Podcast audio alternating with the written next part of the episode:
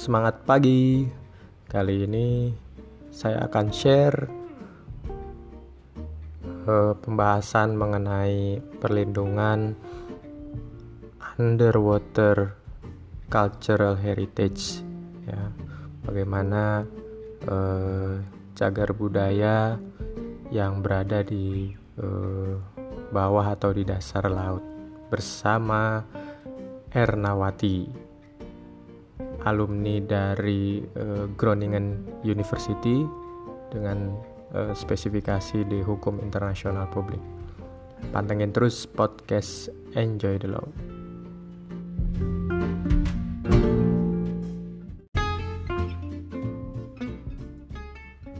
Selamat bergabung di podcast Enjoy the Law. Belajar hukum dengan santai dan menyenangkan Silakan share favorites dan ajak teman-teman untuk mendengarkan podcast ini. Terima kasih.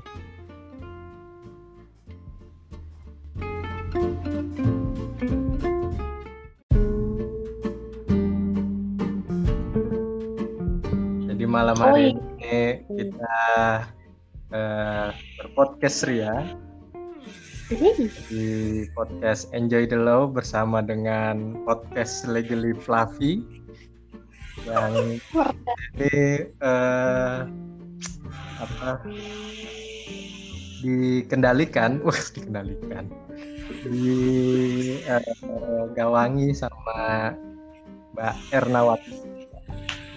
Halo. Mohon uh, mungkin uh, sedikit pengantar kali ya. Kalau Mbak Nawati ini uh, punya penelitian menarik, uh, sama dalam konteks hukum internasional. Dan hari ini kita bisa sedikit banyak bahas uh, mengenai underwater cultural heritage ya. Kurang lebih temanya uh, sekitar konvensi itu.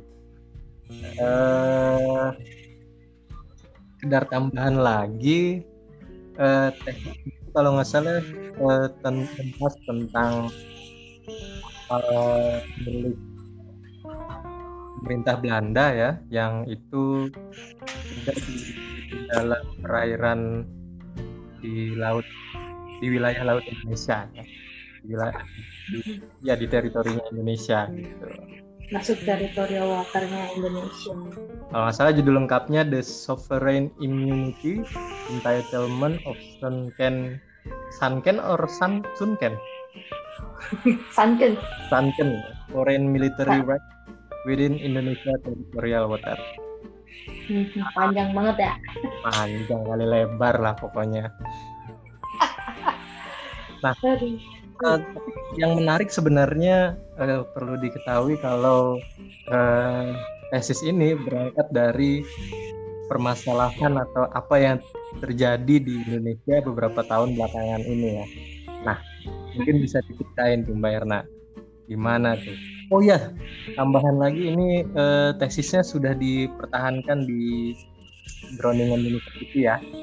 Uh, nggak pakai defense tapi nggak pakai defense, cuman submitted. Oh submitted aja ya gitu ya.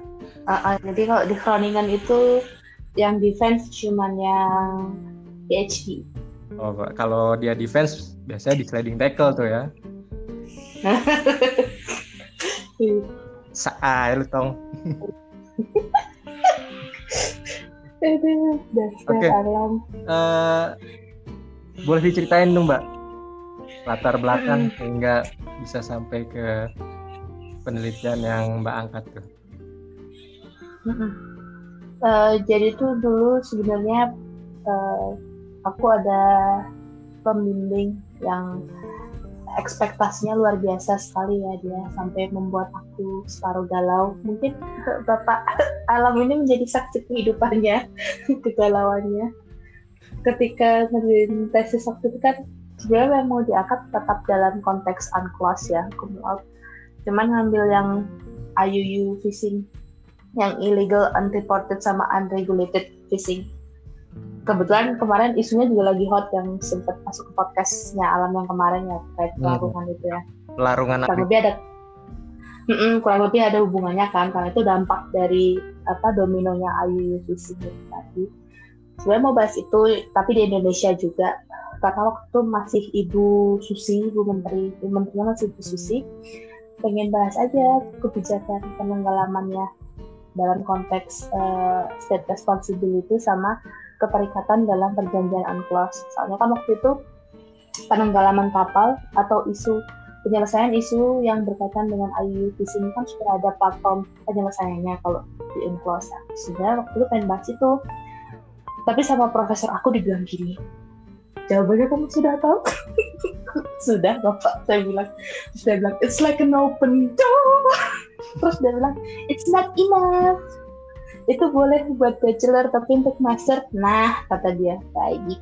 Itulah masa masa saya galau sampai akhirnya berdiskusi dengan alam waktu itu ya beruntung sekali dikasih insight kasih pancingan terkait adanya penjarahan kapal perang di Indonesia waktu itu di wilayah pantai wilayah Surabaya dekat-dekat Madura. Itu belum sempat dimakin kan ya kapalnya? Udah. Oh udah sempet ya besi-besinya itu ya? Udah jadi mereka itu pakai crane raksasa eh, bangkainya diambil dihancurkan lalu dipisah dipisah eh, jenis-jenis logam yang eh, layak jual sama yang tidak. Karena kan di situ juga masih ada beberapa jasad-jasad dari awak. Karena kapal tenggelam membawa semua awaknya kan? Karena itu kalah perang. Karena yang jasad-jasad tulang belulang itu dibuang di apa disingkirkan. Sedangkan sisanya yang bisa dijual kan dilebur baru dijual lagi. Nah itu kemarin jadi sedikit uh, starting pointnya di sana. Saya mau bahas ke state responsibility-nya. Bagaimana negara bertanggung jawab terhadap pemberian izin pembersihan wilayah laut uh, dasar laut di kompleks yang ada uh, apa kapal tenggelam ini. Cuman terlalu kata profesor aku waktu itu terlalu apa ya kurang ke, benang merahnya kurang mengikat untuk ke arah state responsibility. Karena di situ ada aku sempat kayak background study melihat dari PT-nya itu yang melakukan penjarahan kan dia ada kayak semacam orang-orang Chinese-nya juga ya. Orang Cina maksudnya bukan Chinese uh, ras. Hmm. orang Cina gitu. Uh, dia kan berarti foreigner. Nah, keterlibatannya dia di di jasa untuk pembersihan bawah laut di Indonesia ini kan otomatis ada hukum internasionalnya yang terlibat. Nah, kata si profesor aku benang merahnya kurang kuat. Kalau mau bawa ke sana kecuali memang aku bisa ngasih bukti paperwork bahwa si orang-orang kebangsaan Cina inilah memang mereka yang menjalankan usaha pengerukan kapal tersebut berarti kan nanti baru bisa pemain di Indonesia sama Cina. Dan state responsibility-nya baru nanti dikaitkan sama Belanda. Tapi karena terlalu uh, blur akhirnya disuruh fokus ke ya ke perlindungan si kapal perang itu aja. Karena kan posisinya dari tiga kapal perang Belanda yang dua udah habis di apa di kilo tinggal yang satu ini tinggal setengah itu pun yang setengah nggak jadi diangkat karena dia udah ngebentuk parang. Eh, akhirnya ya udah yang setengah itu sekarang menjadi sisa-sisa yang masih ada di wilayah laut dan kemudian sudah disepakati lewat MOU sama Indonesia pemerintah Belanda untuk dijadikan uh, situs uh, peninggal, situs peninggalan uh, apa namanya arkeologi archaeological sites untuk menghormati uh, jenazah para awak kapal yang ikut jadi kayak dibikin war grave sites dia nggak boleh di uh, apa namanya bahkan untuk sekedar diselami di wilayah itu juga sekarang sudah dilarang udah nggak boleh hmm. tidak tidak akses umum lagi gitu. berarti dulunya itu kapalnya itu tenggelam beserta uh, prajurit-prajuritnya ya hmm, itu waktu perang dunia kedua ini memang menjadi uh, dilema ya karena semua framework hukum internasional yang established itu frameworknya adalah Perang Dunia Pertama, termasuk ke penentuan apa itu underwater cultural heritage atau cultural heritage in general gitu. Mereka pakai time frame soalnya satu tahun, sedangkan kalau kita mau narik dari Perang Dunia Kedua belum nyampe, hampir. Kita masuk ke tahun ke 70 masuk ke 80 70 sekian ke 80. Sedangkan kalau kita tarik time frame-nya dari Perang Pertama, memang semua itu sudah masuk ke perlindungan dan semua kerangka hukum yang disediakan di dunia internasional. Nah, itu kan ada loophole gray areanya yang aku jadikan fondasi untuk kasus ini. Jadi uh, Indonesia kebetulan menjadi wilayah uh, yang cukup aktif di Perang Dunia Kedua kan karena di situ ada sekutu Jepang segala macam waktu sebelum kita merdeka itu.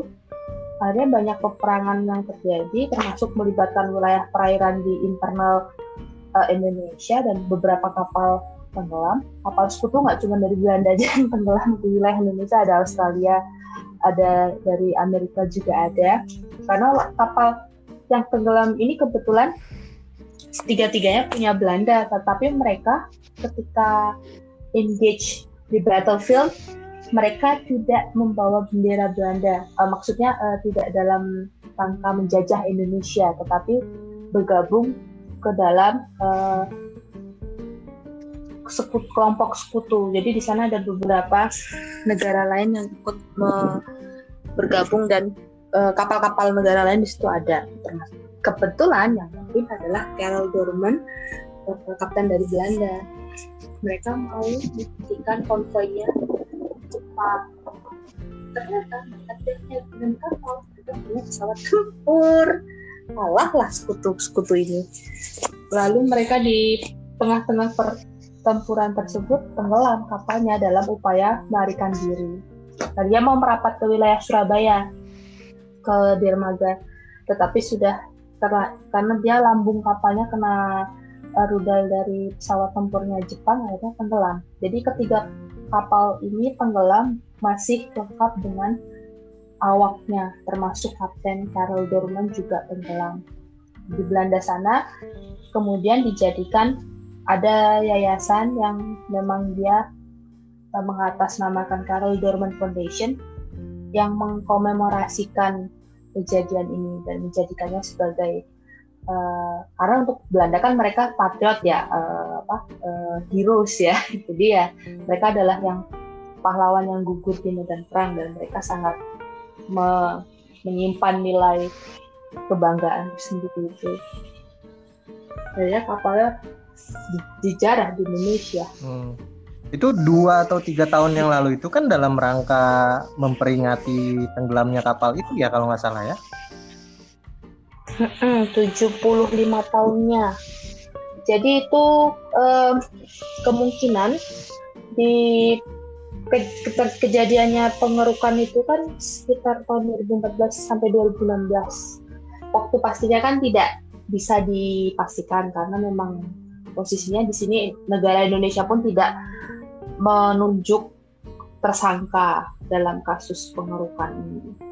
Karena mereka yang melakukan pengerukan juga memiliki izin untuk pembersihan wilayah dasar laut di di, di, di area tersebut. Jadi ya uh, dalam tanda kutip mereka legal. Tapi kan memang untuk orang Belandanya dia nggak nggak mau mengaku itu ya. Legal secara uh, uh, regulasi nasional, tapi di internasional itu ilegal ya. toh? Iya, karena posisinya kan uh, kapal perang ini merupakan uh, milik dari bendera yang berkibar di kapal tersebut. Sedangkan ini kapalnya kapal bendera Belanda. Dan ketika dia tenggelam pun masih dalam, apalagi ini kapal perang. Kapal perang kan punya imunitas ya, karena dia bisa makan dengan duta besar. Me karena mereka punya tugas khusus yang menjadi perpanjangan dari uh, pelaksanaan kedaulatan negaranya uh, negara uh, host state-nya itu tadi. Sending state-nya. Jadi dia kapal bendera Belanda tenggelamnya kebetulan memang karena engage dalam perang ya dia di, wilayah teritorialnya Indonesia tetap masih jadi pesawat uh, sorry maaf uh, kapal perangnya Belanda. Karena ketika Jepang menenggelamkan atau berusaha untuk membombardir konvoy uh, perangnya sekutu atau Belanda ini, mereka tidak ada niatan untuk menjadikannya sebagai jarahan perang. Kalau di, kalau dalam konteks konflik kita uh, mengalah overpowering musuh kita ambil uh, asetnya mereka dijadikan jalan perang itu boleh uh, itu sah berdasarkan hukum perang kita di Jenewa kita. Tetapi kalau dalam konteks um, damai peaceful situation kayak sekarang itu tidak boleh. Ownership akan menjadi uh, fondasi utama untuk menentukan siapa yang berhak untuk mengambil atau memiliki barang tersebut. Itu nanti uh, kepisah lagi untuk yang umum dan juga yang uh, milik negara. Ini kan state owned warship ya yang yang tenggelam jadi kan dia ada sovereignty-nya negara. Dan untuk untuk Belanda mereka selalu mengutarakan bahwa ini ada sovereignty-nya. Jadi ketika ada alien yang mendekati objek kepemilikan kami di sini lebih parah lagi dia menjarah dan menjualnya terus memperlakukan sisa-sisa jasad uh, awak kapal dengan tidak tidak menghormatinya. Karena kan itu dibuang ya uh, sisa-sisa uh, jen apa kerangka yang masih ada di kapal itu untuk orang Belanda terutamanya yang dari Carol Dorman Foundation itu mereka merasa sangat uh, terluka karena tidak dihargai dan tidak menilai bahwa ada nilai historisnya di kapal tersebut. Dan itu juga udah jadi aset pemerintah Belanda ya? Mm-mm, masih jadi aset pemerintah Belanda. Loopholes-nya kan di sini. Uh, pemerintah Belanda tidak mengetahui adanya kapal tersebut atau mungkin tidak terlalu aware sebelum kapalnya ditemukan oleh uh, penyelam Australia. Penyelam Australia ini memang dia semacam pengamat underwater cultural heritage karena dia sudah menemukan beberapa kapal-kapal uh, perang, bangkai kapal perang di wilayah perairan Asia utamanya seperti di Malaysia. Dan itu semua dia yang menemukan dan dia yang menginfokan ke pemerintah. Ketika dia menemukan kapal tiga kapal perang, bangkai kapal perangnya Belanda, dia sudah menginformasikannya. Kemudian muncullah KDF Foundation ini, Carol Foundation, karena mereka dapat info bahwa memang eh, bangkai kapalnya ada di sana. Tetapi informasi seperti ini tidak tindak lanjuti oleh pemerintah yang bersangkutan, baik di Indonesia maupun di Belanda. Jadi tidak ada hubungan formil antara kedua pemerintah untuk memastikan keberadaan koordinat bangkai kapal dan apa yang akan mereka lakukan, perlindungan seperti apa yang akan diberikan. Jadi itu form formilnya belum ada. Formilnya ada setelah kejadian. Itu setelah kejadian baru. Tapi sebelumnya nggak ada. Jadi kayak di situ bisa sedikit memberikan kemudahan atau bukan kemudahan sih apa ya sedikit memberikan ruang bernafas untuk Indonesia untuk tidak merasa terlalu bersalah dan uh, merasa bertanggung jawab terhadap kejadian ini ya menurut aku karena kan posisinya memang benar itu kapalnya bangkai kapal yang milik Belanda, tetapi ketika mereka mengetahui ada uh, benda tersebut apa apa istilahnya bahasa Indonesia underwater cultural hmm. heritage tersebut di teritorialnya Indonesia, mereka tidak secara formal menginformasikan dan meminta perlindungan karena posisinya berada di wilayah teritorial Indonesia di mana jurisdiksi Indonesia yang berlaku di sana. Meskipun benda tersebut milik kedua ulatan negara lain, tetapi perlindungan, perawatan, dan berbagai jenis kegiatan yang ada di sekitarnya harus dilakukan menggunakan kedaulatan negara yang memiliki uh, teritorial laut sana. Di sini kan di Indonesia ya. Jadi ya harusnya kerjasama itu dibangun di awal kalau kalau sekarang posisinya karena tidak ada formulnya akhirnya mereka Belanda pihak Belanda pun tidak tidak menekan pemerintah Indonesia dengan terlalu keras mungkin mereka sendiri juga merasa bahwa di titik awal keduanya sama-sama punya kekurangan dalam mengakomodir perlindungan terhadap bangkai kapal perang. Hmm.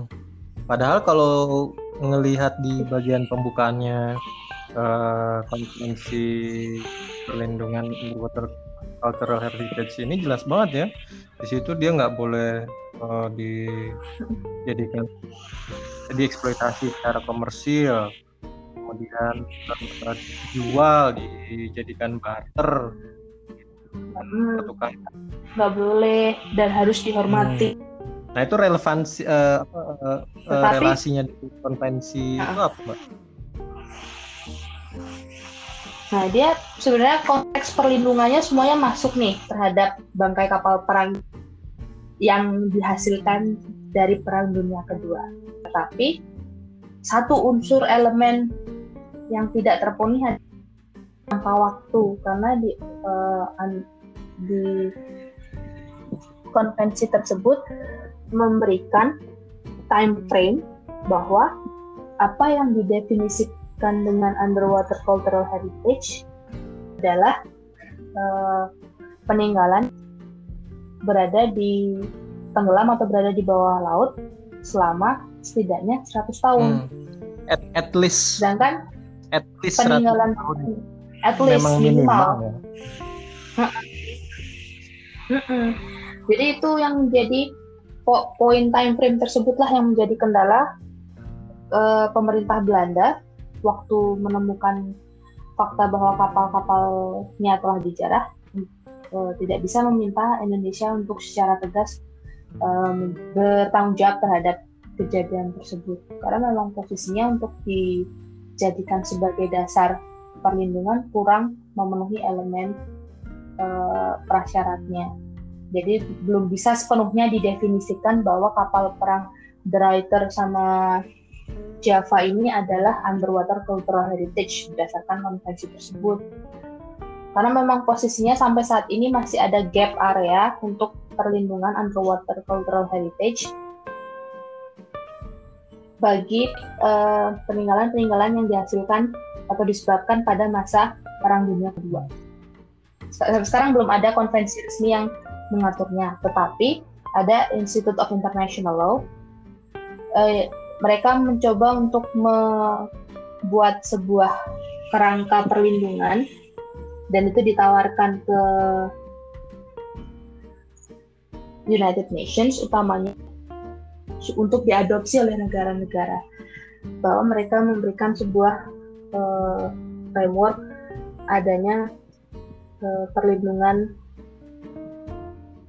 judulnya tuh bentar aku ah, ini the legal regime of wrecks of warship and other state-owned ships in international law. Jadi mereka membuat sebuah resolusi karena memang International Institute of International Law ini kan merupakan salah satu pemerhati perkembangan hukum internasional yang disegani dan dilihat eksistensinya ya oleh United Nations di sini.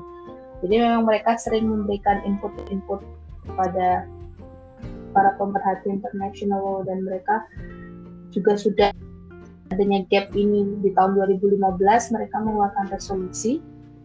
Dan kan itu kalau dilihat dari time frame-nya kejadian penjarahan di Indonesia setahun setelahnya ya mereka mengadopsi resolusi yang di situ menyebutkan adanya pengakuan atau uh, menyatakan bahwa memang bangkai kapal perang itu memiliki sovereign immunity memiliki kedaulatan karena dia dianggap sama seperti uh, duta besar itu tadi mewakili negara. Dan mereka karena tidak memiliki tidak melaksanakan peran fungsi komersil jadi mereka berbeda dengan kapal-kapal pada umumnya. Yang, yang ketika tenggelam ketika kita ngomongin kapal non state atau kapal-kapal komersil pada umumnya kan mereka ketika tenggelam terjarah antara nanti menjadi hasil temuan atau hasil penyelamatan ya pakai admiral atau pakai salvage ya kita nanti hukumnya. Jadi dia yang menemukan bisa bisa mendapatkan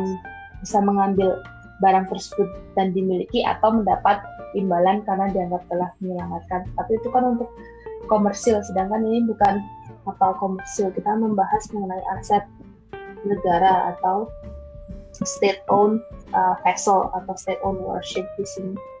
Dan di resolusi tersebut juga sudah disebutkan selain dia mendapat sovereign immunity, dia juga tidak memberikan time frame seperti cultural heritage. Kalau underwater cultural heritage tadi kan kita per, konteks perlindungannya karena dia dianggap sebagai peninggalan uh, peninggalan cagar budaya dari Perang Dunia Kedua.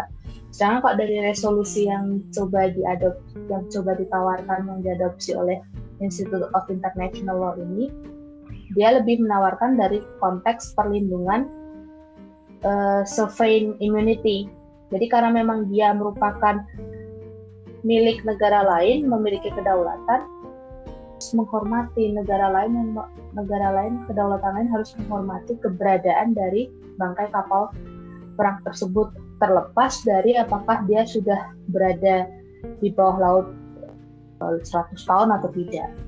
Jadi dia memberikan perlindungan yang tidak bersyarat, tidak harus menunggu 100 tahun baru bisa diberikan perlindungan terhadap eksistensi keberadaannya. Bedanya di situ sih kalau yang dari uh, UNESCO, mereka memang ngambil dari point of view yang berbeda. Satu dari cultural heritage, yang satu melihat dari sovereign immunity. Tapi yang dari Institute of International ini tidak ada legally bindingnya. Semoga ke depannya ada, tetapi untuk saat ini enggak karena kan memang dia butuh negara butuh minimum number of countries yang menandatangannya baru dia bisa kita sebut sebagai uh, international agreement kan yang mengikat dan itu nanti perlu waktu juga untuk implementasi dan bisa kita sebut sebagai part of apakah sebenarnya internasional itu jalannya masih hmm. cukup eh, panjang. Soalnya kalau dilihat dari pasal per pasalnya di dalam konvensi uh, perlindungan underwater cultural heritage ini sebenarnya lebih menekankan pada uh, kerjasama dari apa banyak negara pihaknya ya, terutama negara yang apa uh, terikat dalam uh, dan mengikatkan diri pada konvensi ini kan.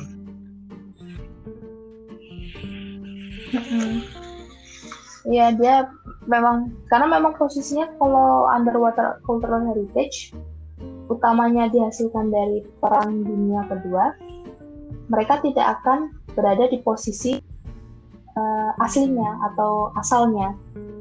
Karena mereka sedang melaksanakan tugas negara. Mereka tidak akan pernah berada di wilayah asal sehingga mau tidak mau memang harus meminta kerjasama dengan kedaulatan negara lain, terutama yang kedaulatan di mana kapal tersebut karam untuk bisa kerjasama dalam memberikan proteksi perlindungan melalui hukum nasional negara tersebut. Nah, Indonesia dan Belanda kan sekarang sudah mencapai kesepakatan tersebut. Indonesia mengakui bahwa kapal yang tenggelam di wilayah Jawa Timur laut di Laut Jawa adalah milik kapal perang milik dari pemerintah Belanda dan memang itu adalah non komersil kapal perang yang sedang melaksanakan tugasnya diakui kedaulatannya dan juga kepemilikannya. Akhirnya Indonesia menghormati bahwa pemerintah Belanda menginginkan adanya penghormatan terhadap situs kapal yang karam dijadikan sebagai war grave.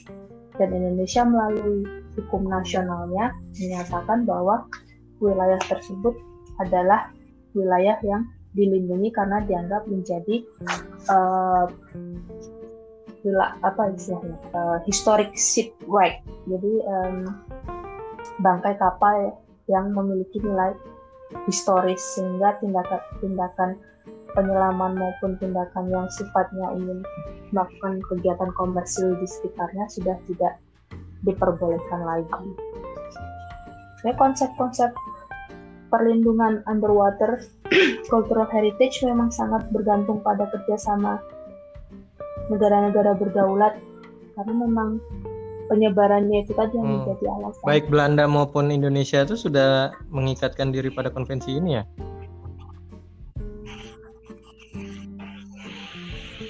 uh, Belanda sudah Indonesia aku lupa lupa ingat tapi sepertinya kayaknya udah deh tapi hmm, harus kita cek soalnya kan di sini mandatnya ya setelah dia uh, apa menyatakan diri untuk terikat pada konvensi ini mestinya harus diratifikasi ke dalam uh, legislasi di nasional kan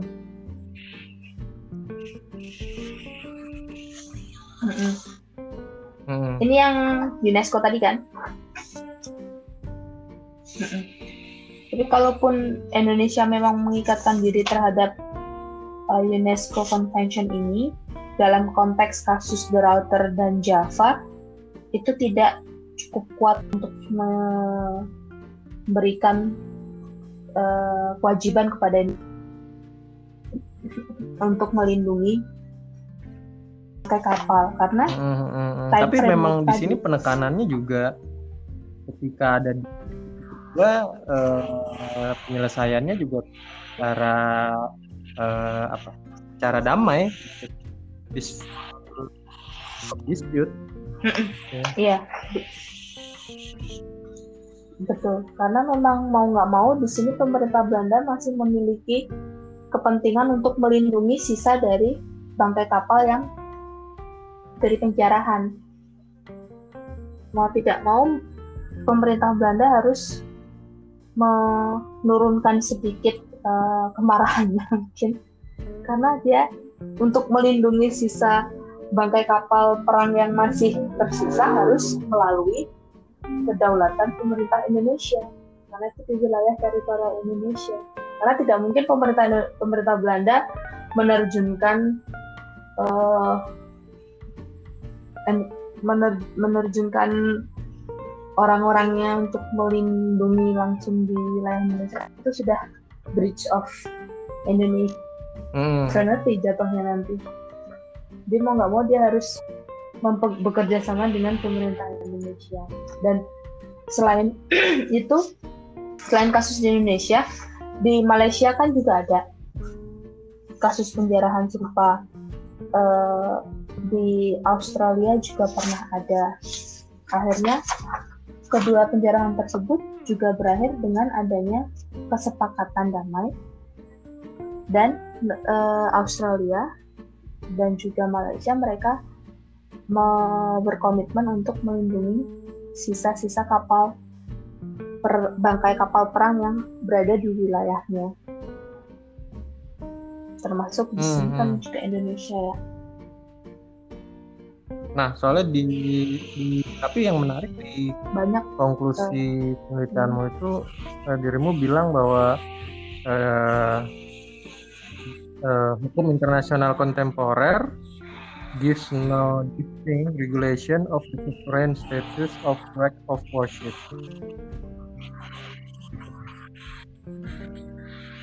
Uh, apa? Gimana gimana? Diulang uh, di konklusi uh, penelitianmu itu bahwa dirimu menyatakan uh, hukum internasional kontemporer gives no regulation of the sovereign of practice of worship.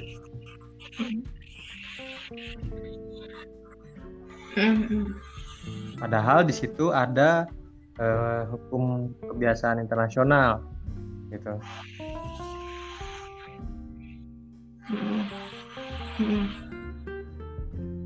Iya karena memang itu tadi di konteks perlindungan um, perlindungan kalau kapal perang ketika dia masih memenuhi fungsinya fulfill its function untuk um, melakukan tugas negara non commercial activities lalu juga ada kapal serta ada komando dari negara kedaulatannya. Uh, perang yang aktif memang memiliki uh, kedaulatan dan sampai saat ini pun tetap terjaga pengakuannya. Kayak kalau nggak nanti TNI TNI kita kan kocak kacir ya kalau lagi di kapal nggak ada kedaulatan. Yang jadi masalah ketika dia sudah tenggelam itu menjadi perdebatan internet kemudian kapal perang yang tenggelam masih memiliki kedaulatan atau tidak. Karena ada yang berpendapat bahwa beberapa pakar berpendapat bahwa ketika kapal perang tidak memenuhi fungsinya, untuk uh, melaksanakan tugas negara dalam mengampu kegiatan komersial. Situ juga sudah tidak ada awaknya, tidak ada komandonya. Dia tidak bisa lagi disebut sebagai kapal perang. Oleh karenanya, kedaulatan itu pun hilang. Sedangkan ada sebagian besar negara yang mencoba mengangkat sebagian pemerintahan terutama di sini kalau di uh, pendidikan aku kebanyakan aku berkiblatnya ke Amerika ya Amerika sama UK yang memang mereka kapalnya banyak uh, tenggelam di karena perang mereka tidak me, tidak menghilangkan kepemilikan ownership terhadap kapal-kapal tersebut kapal perang yang sudah tenggelam sehingga selama kapal-kapal perang milik Amerika maupun milik United Kingdom dia tenggelam, dia tetap menjadi milik negara tersebut dan memiliki kedaulatannya. Kedaulatannya tetap terjaga dan tidak bisa dijarah maupun tidak bisa dibawa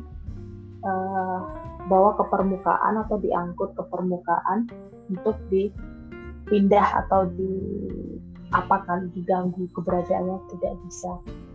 Mereka berpendapat di titik poin tersebut, tapi juga tadi ada uh, beberapa pakar yang mencoba untuk tidak mengakui bahwa kalau kapal yang sudah tenggelam masih bisa disebut memiliki imunitas. Dan kenapa uh, aku konklusikan bahwa tidak ada pengaturan yang distinct yang jelas terkait pengakuan terhadap kedaulatan uh, kapal perang dalam konteks kapal perang yang sudah menggelam. Pernah ada yang pernah ada negara yang mengujinya di pengadilan nggak sih mbak? Gitu.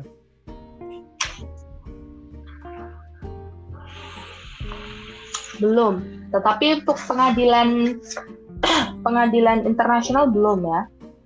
Tapi kalau untuk yang sifatnya pengadilan nasional hmm, hmm. itu ada di Amerika ada beberapa kali ada beberapa kali pengadilan uh, di Amerika diangkat untuk membahas mengenai penjarahan-penjarahan kapal tenggelam milik uh, kedaulatan negara lain. Di Amerika ada kapal perang milik uh, hmm. Spanyol, kalau saya nggak salah ya. Itu dia tenggelam dan dijarah oleh uh, perusahaan swasta yang di Amerika yang memang dia bergerak di bidang uh, salvage. Dan dia semacam pemburu harta karun bawah laut. Dan dia memang menemukan banyak harta karun waktu itu koin-koin emas milik Spanyol. Tetapi memang eh, koin-koin tersebut dikirimkan pada pada pada pada zamannya dikirimkan dalam dikirimkan oleh pemerintah negara tersebut yang pem, uh, pem, sorry, pemerintah Spanyol mengirimkan uang tersebut sebagai misi kenegaraan. Dan dia tenggelam karena terkena waktu itu karena ini sih uh, cuaca bukan karena diserang atau bukan karena terlibat uh, apa uh, senjata adu senjata.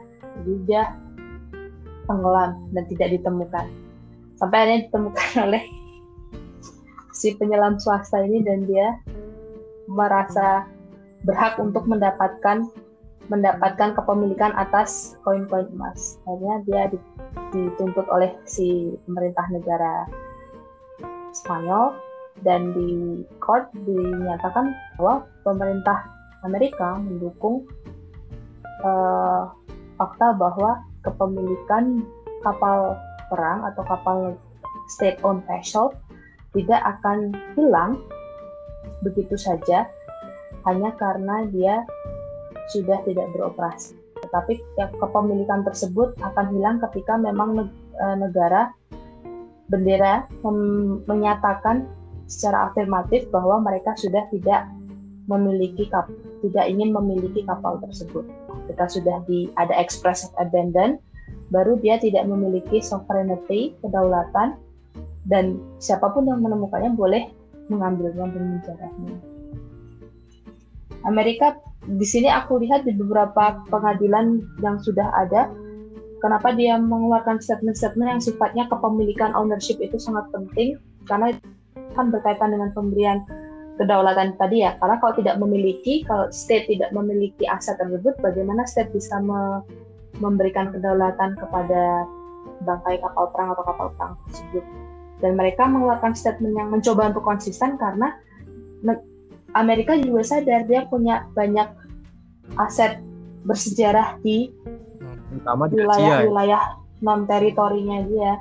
Dan dia ada misi untuk dia punya misi untuk menjaga keperlindungannya dia juga. Dan dia mencoba untuk membangun custom tersebut yang custom yang sama diikuti oleh uh, eh, UK UK juga pemerintah UK selalu berpendapat bahwa kapal-kapal kerajaan Inggris ketika dia tenggelam di mana pun itu sampai kapan pun itu akan tetap menjadi aset negara kerajaan aset kerajaan Inggris dan tidak akan uh, bisa dimiliki oleh kedaulatan lain terkecuali memang si uh, pemerintah kerajaan Pernah Inggris ada ya yang diujikan di pengadilan Inggris. Dia juga sadar. Ada di pengadilan Inggris juga pernah ada terkait uh, perlindungan waktu itu konfliknya apa ya? di Inggris pun juga sudah pernah tapi dia lebih fokusnya ke ini sih hmm. ownership terkait kepemilikan bangkai kapalnya kalau yang diujikan di, hmm.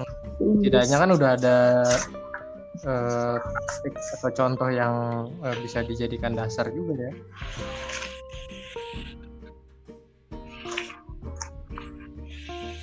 ada memang ada ada beberapa sih Australia juga sudah. Australia bahkan dia menyatakan bahwa express of abandonment itu sebenarnya kan ada dua. Secara aktif kita, secara aktif negara mengekspresikan bahwa dia sudah tidak ingin memiliki atau bangkai kapal perang tersebut sudah bukan miliknya.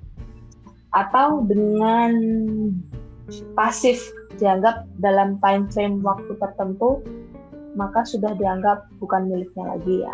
Australia bahkan sampai mengeluarkan statement bahwa apabila dalam tahun dalam time frame 300 tahun semenjak uh, tenggelamnya kapal perang, pemerintah Australia tidak melakukan upaya pencarian dan tidak memberikan statement apa pun terkait uh, bangkai kapal perang tersebut, baru itu dianggap sebagai express of abandonment dan siapa pun yang menemukan kapal tersebut dan bisa mengangkatnya ke permukaan, bisa memiliki apa pun yang mereka hmm. temukan kapal tersebut.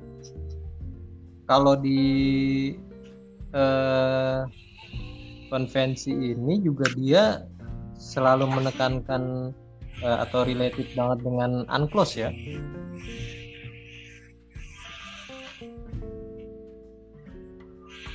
Iya, karena memang perlindungan cagar budaya bawah laut dan juga hukum laut kan sangat sangat erat ya karena memang dia uh, lokasinya di wilayah laut tetapi di sini yang objeknya yang menjadi penekanan adalah perlindungan uh, cultural hmm. heritage-nya tersebut sempat sempat ada sedikit aku bahas mengenai bagaimana penerapan perlindungan bangkai kapal perang yang ternyata dia tenggelamnya tidak hmm. di wilayah teritorial tapi di wilayah high sea laut lepas karena kalau ngomongin UNCLOS wilayah laut lepas adalah kedaulatan bersama siapa yang mampu dan mau dia bisa mem memiliki uh, atau melakukan tindakan di wilayah tersebut. Mengambil tindakan atau mengeksekusi kedaulatannya.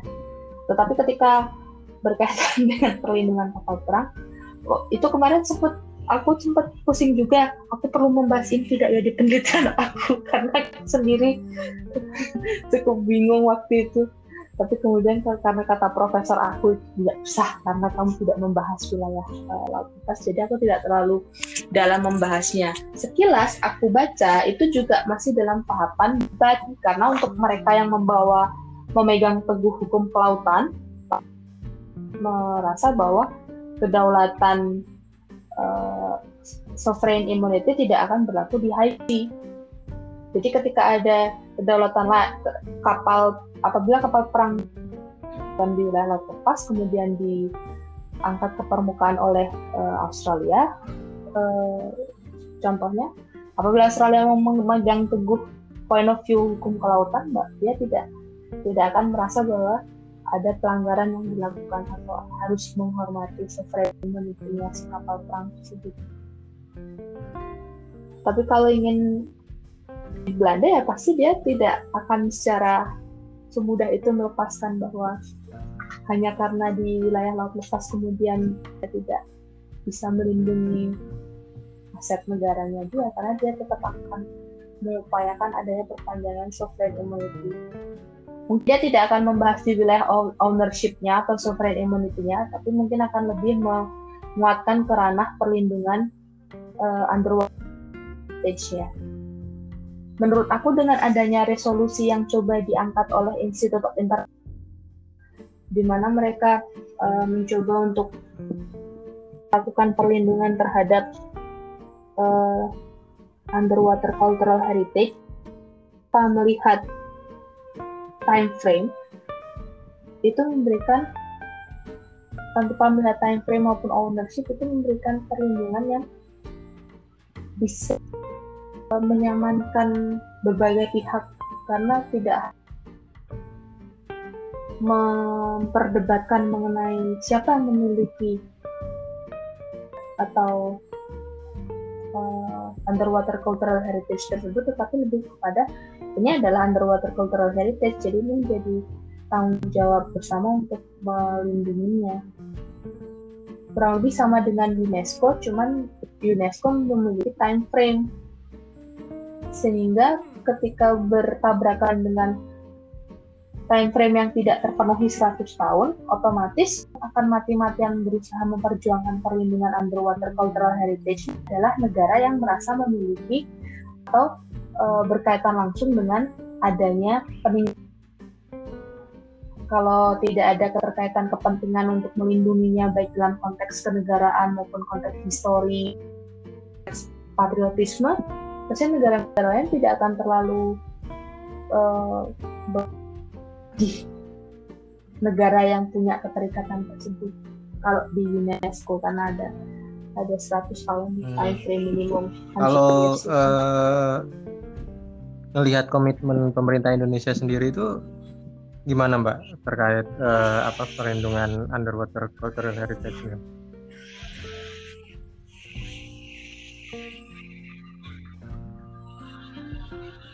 Ini uh, aku kemarin uh, ngelakuin penelitian ini cukup dibuat bingung karena bingung dalam konteks perizinan untuk uh, pengerukan atau pembersihan uh, dasar laut.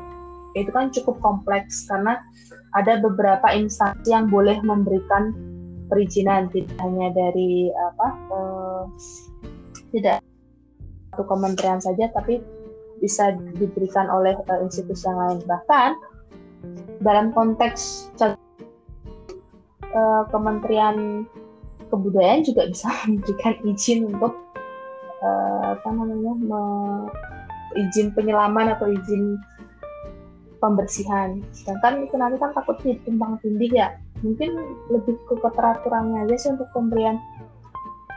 Sebenarnya siapa yang berhak memberikan perizinan terhadap kegiatan bawah laut terlepas dari tujuannya ya. Karena kita di ketika berhubungan dengan uh, dengan cagar budaya ke, ke, Kementerian Kebudayaan juga untuk melakukan kegiatan bawah laut. Tak ditakutkan banyak penyimpangan-penyimpangan yang akan terjadi ketika izin untuk melakukan kegiatan di uh, bawah laut diberikan oleh instansi yang lain. Seperti untuk pengerja seperti apa yang terjadi di Jawa Timur ini ketika melakukan bawah laut ternyata dia di di peng, beberapa pengantar dokumen yang aku baca diduga uh, private company ini mendapatkan izin uh, izin yang didapatkan dan lokasi yang dia keruk yang dia eksekusi itu berbeda.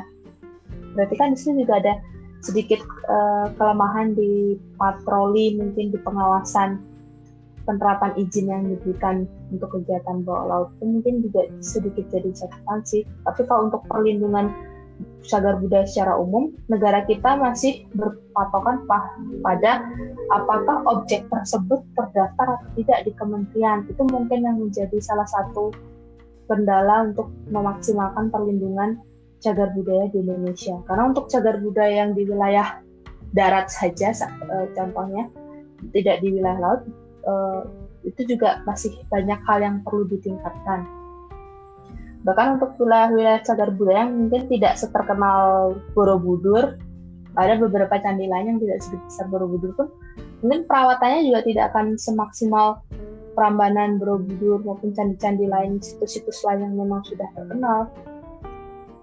Dan di sini untuk perlindungan bawah laut di Indonesia menurut aku masih uh, bisa masih sangat bisa dikembangkan ke depannya karena mungkin memang prestis ini tidak terlalu seksi mungkin di Indonesia. Masih kalah seksi dengan pembahasan mengenai korupsi pembahasan mengenai human rights dan sebagainya. Jadi mungkin ini menjadi sedikit uh, poin yang tidak menjadi prioritas. Tapi ke depannya semoga menjadi lebih baik sih. Kalau untuk kejadian fokus di Trauter sama Java ini setelah pemerintah Belanda bahkan menterinya juga datang untuk mengurus mengenai pe, pe, pemberian perlindungan terhadap sisa bangkai kapal perang. Indonesia kemudian berkomitmen untuk menjadikannya salah satu cagar budaya dan kemudian sudah didaftarkan ke Kementerian uh, Indonesia. Sehingga sekarang wilayah di mana Beralter dan Java itu tenggelam sudah dijadikan uh, wilayah uh, historical shipwrecks jadi nggak bisa digunakan uh, berarti leading sektornya itu kalau di Indonesia. Kementerian Pendidikan dan Kebudayaan ya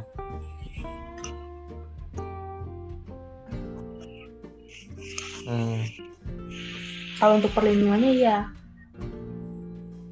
cuman mungkin kalau underwater itu tadi di, di konteks framework hukumnya aja dia menggabungkan hmm, antara kelautan dan uh, cultural heritage kan di Indonesia pun menurut aku ketika ingin memberikan per, uh, karena untuk memberikan perlindungan di underwater di wilayah Indonesia juga harus menggabungkan antara uh, ada Kementerian Kelautan dan Perikanan. atau Kelautan sih kalau kayak gini? Menko Maritim.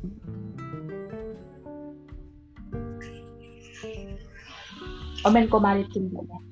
Sebenarnya lebih cocok ke Menko Maritim kan kelautan dan perikanan ke yang sifatnya ZEE e ya. Hmm. Kita udah punya belum sih dan... regulasinya atau undang-undangnya?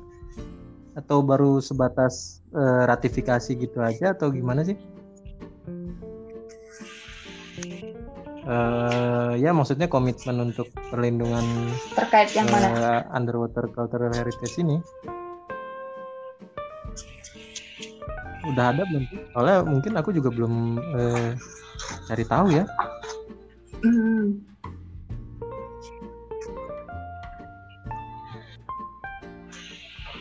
kalau underwater cultural heritage secara spesifik sih kemarin aku men aku coba cari nggak aku aku aku bilang tidak terlalu spesifik sih karena satu-satunya yang berkaitan dengan uh, perlindungan hmm wrecks of warship atau state owned vessel itu di Baltimore um, Convention dan uh, Baltimore Convention ini hmm.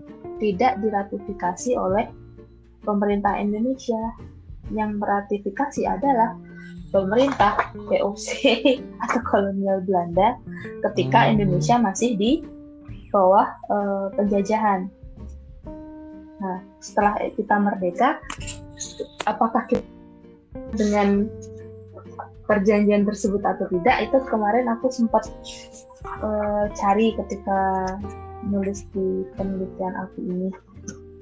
Ternyata Indonesia pernah, pemerintah Indonesia pernah mengirimkan, uh, pernah membuat uh, apa namanya, mengeluarkan peraturan yang itu diterbitkan tahun setelah setelah, setelah kemerdekaan sih itu dia ini hmm. uh, keluarnya dia menyebutkan bahwa selama tidak ada perubahan selama selama pemerintah Indonesia tidak membuat perubahan atau tidak mengubah uh, tatanan hukum yang telah yang sebelumnya yang ditinggalkan oleh pemerintahan kolonial sebelumnya, maka hukum-hukum tersebut masih uh, dianggap memiliki kekuatan mengikat terhadap negara. Nah, aku pakai aku pakai statement tersebut untuk menyatakan bahwa Indonesia masih terikat dengan uh, Brussels Convention. Tadi bukan Baltimore ya, Brussels Convention, sorry. Brussels Convention tahun 89. Jadi Brussels Convention tahun 89 ini secara spesifik membahas mengenai uh, kegiatan penyelaman atau kegiatan salvage uh, di yang, dilak, yang yang dilakukan karena di Salvage Convention dari Brussels Convention ini dia punya framework bahwa untuk kapal komersil ketika dia tenggelam ada yang menyelamatkan bisa me, me, menyelamatkan aset-asetnya yang tenggelam. Dia antara bisa memiliki uh, barang tersebut atau diberi upah karena telah menyelamatkannya oleh si pemilik. Tidak boleh dijarah. Itu yang di yang di awal-awal yang aku pakai cuman pemerintah Indonesia tidak menuangkan peraturan ini secara spesifik di undang-undangnya.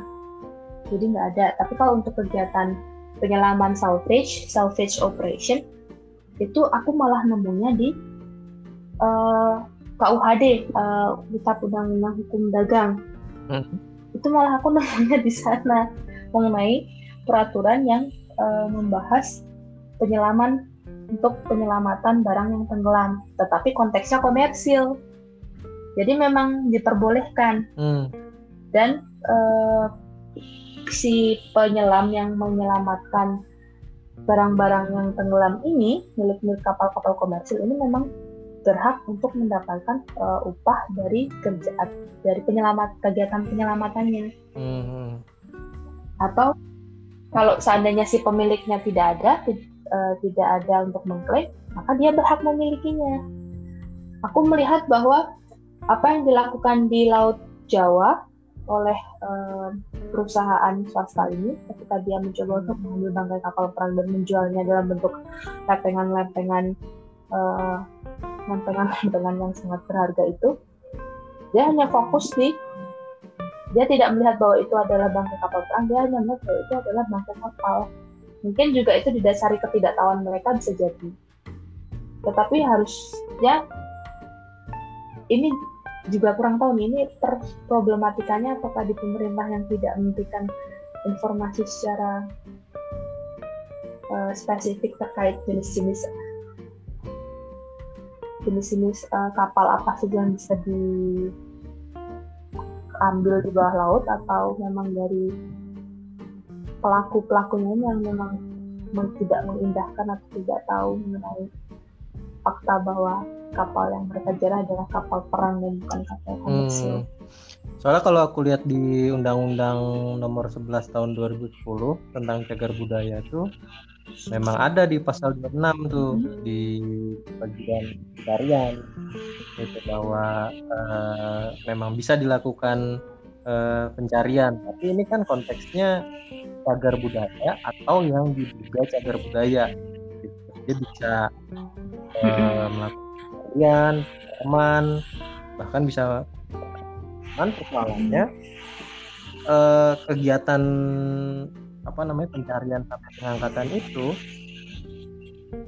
harus ada izin eh, pemerintah yang kemudian pemberian izin itu diatur dalam peraturan pemerintah.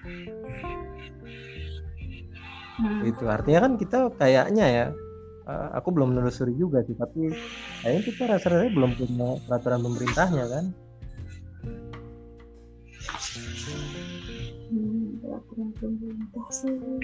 Tapi sebenarnya ini ada ada sih per, ada ada peraturan menteri tapi aku waktu ini tuh nemu ada peraturan menteri tapi ini menteri ini transportasi. Perhubungan? Eh sorry perhubungan ya. Dari dari peraturan menteri perhubungan tahun 2013 nomor 71 yang uh, memberikan uh, peraturan mengenai kegiatan salvage penyelaman. Dia harus mendapat uh, izin.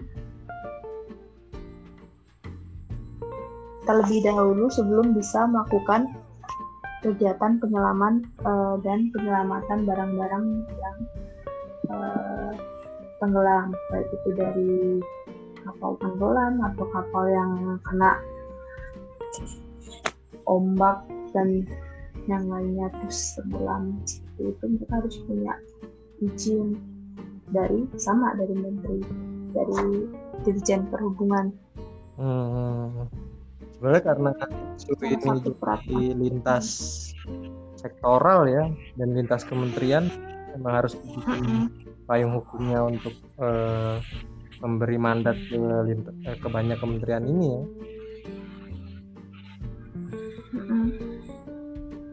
karena dengan adanya uh, izin untuk uh, dari Kementerian Transportasi kadang-kadang mungkin mereka tidak mengindahkan bahwa oh ada kepentingan dari Kementerian uh, kebudayaan kita yang ingin melindungi cagar-cagar budaya maupun peninggalan-peninggalan bersejarah.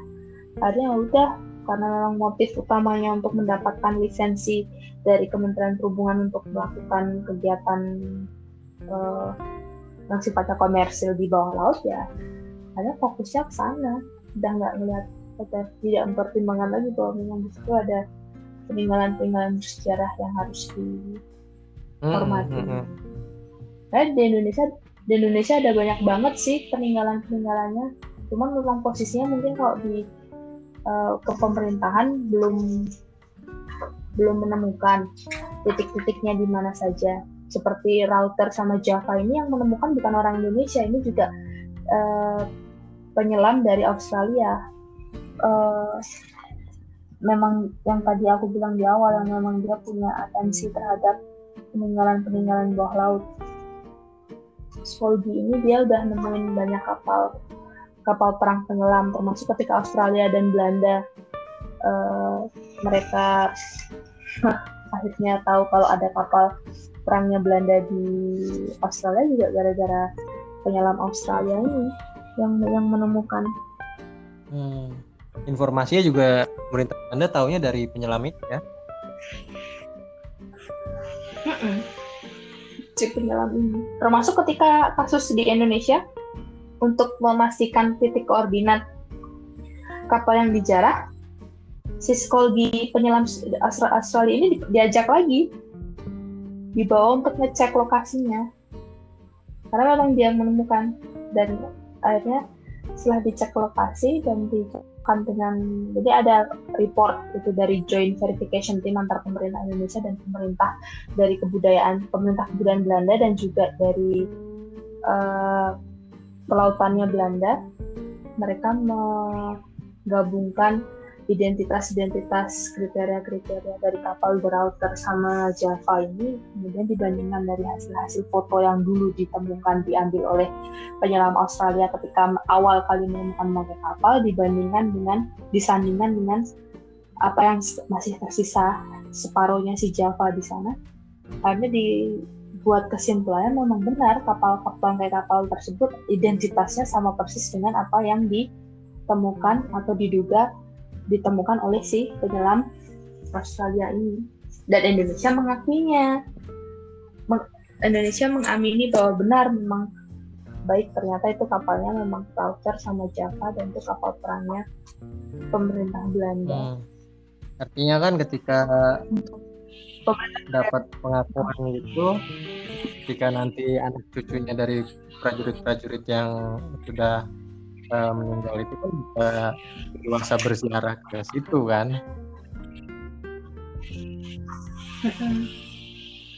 Iya, jadi memang sama pemerintah Belanda situs uh, kapal perang yang tenggelam ini dijadikan war grave. Dan mereka uh, memasukkannya ke dalam sejarah pemerintah Belanda. Makanya mereka punya kepentingan yang sifatnya sangat historis sih untuk melindungi keberadaannya. Karena kan untuk negara-negara di luar sana nilai-nilai historis itu sangat penting untuk membangun patriotisme ya untuk konteks uh, di pembelajarannya mereka. Salah satu untuk membangun patriotisme di negaranya uh, mereka kan dengan untuk menggambarkan se,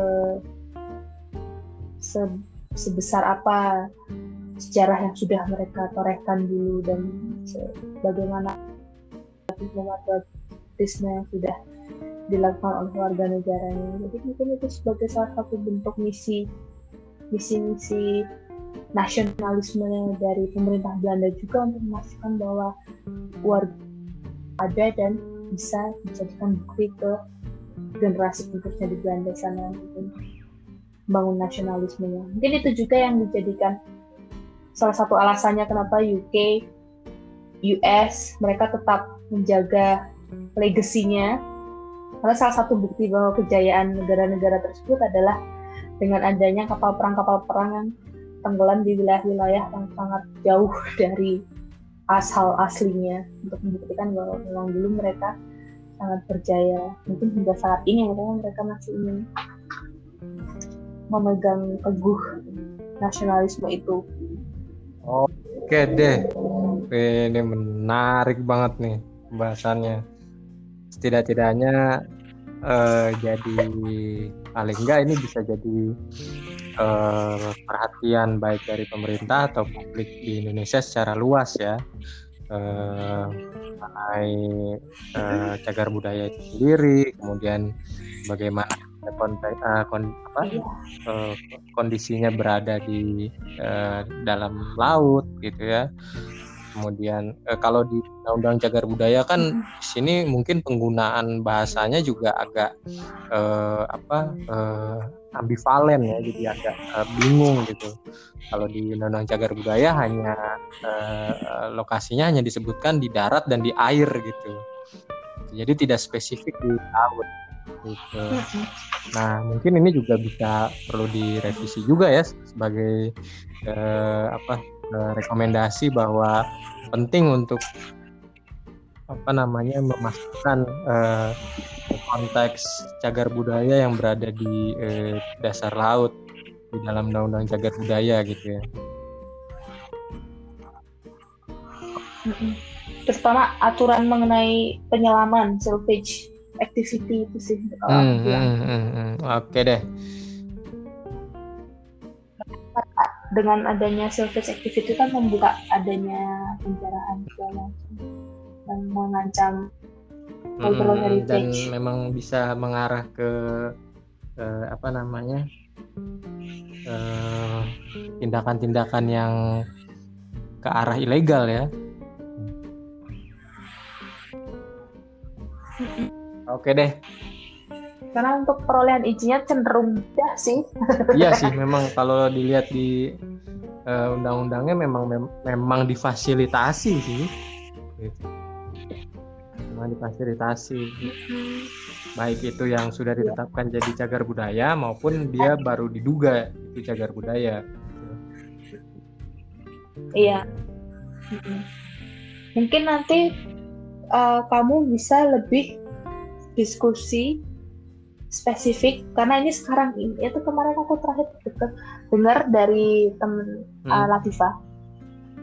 Coba nanti kamu aku harap dia tidak terlalu sibuk ya.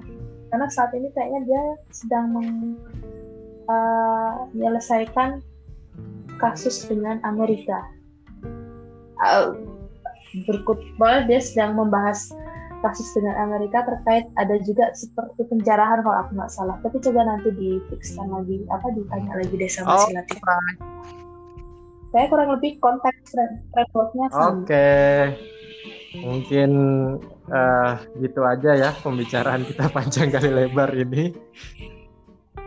tapi uh, yakin ini uh, kasih. sangat apa ya bahasa penting untuk publik tahu bahwa uh, regulasi ada baik secara internasional maupun nasional mungkin bahasanya Mm-mm. ini bisa jadi pengetahuan publik secara luas ini bisa jadi pengetahuan publik uh, secara luas oke makasih banyak mbak Yana atas. Sama-sama, aku ya juga. Terima pokoknya pantengin terus podcast Legend Raffi dan enjoy. Thank you. Enjoy dulu. Legalisasi belum punya apa-apa. Dah.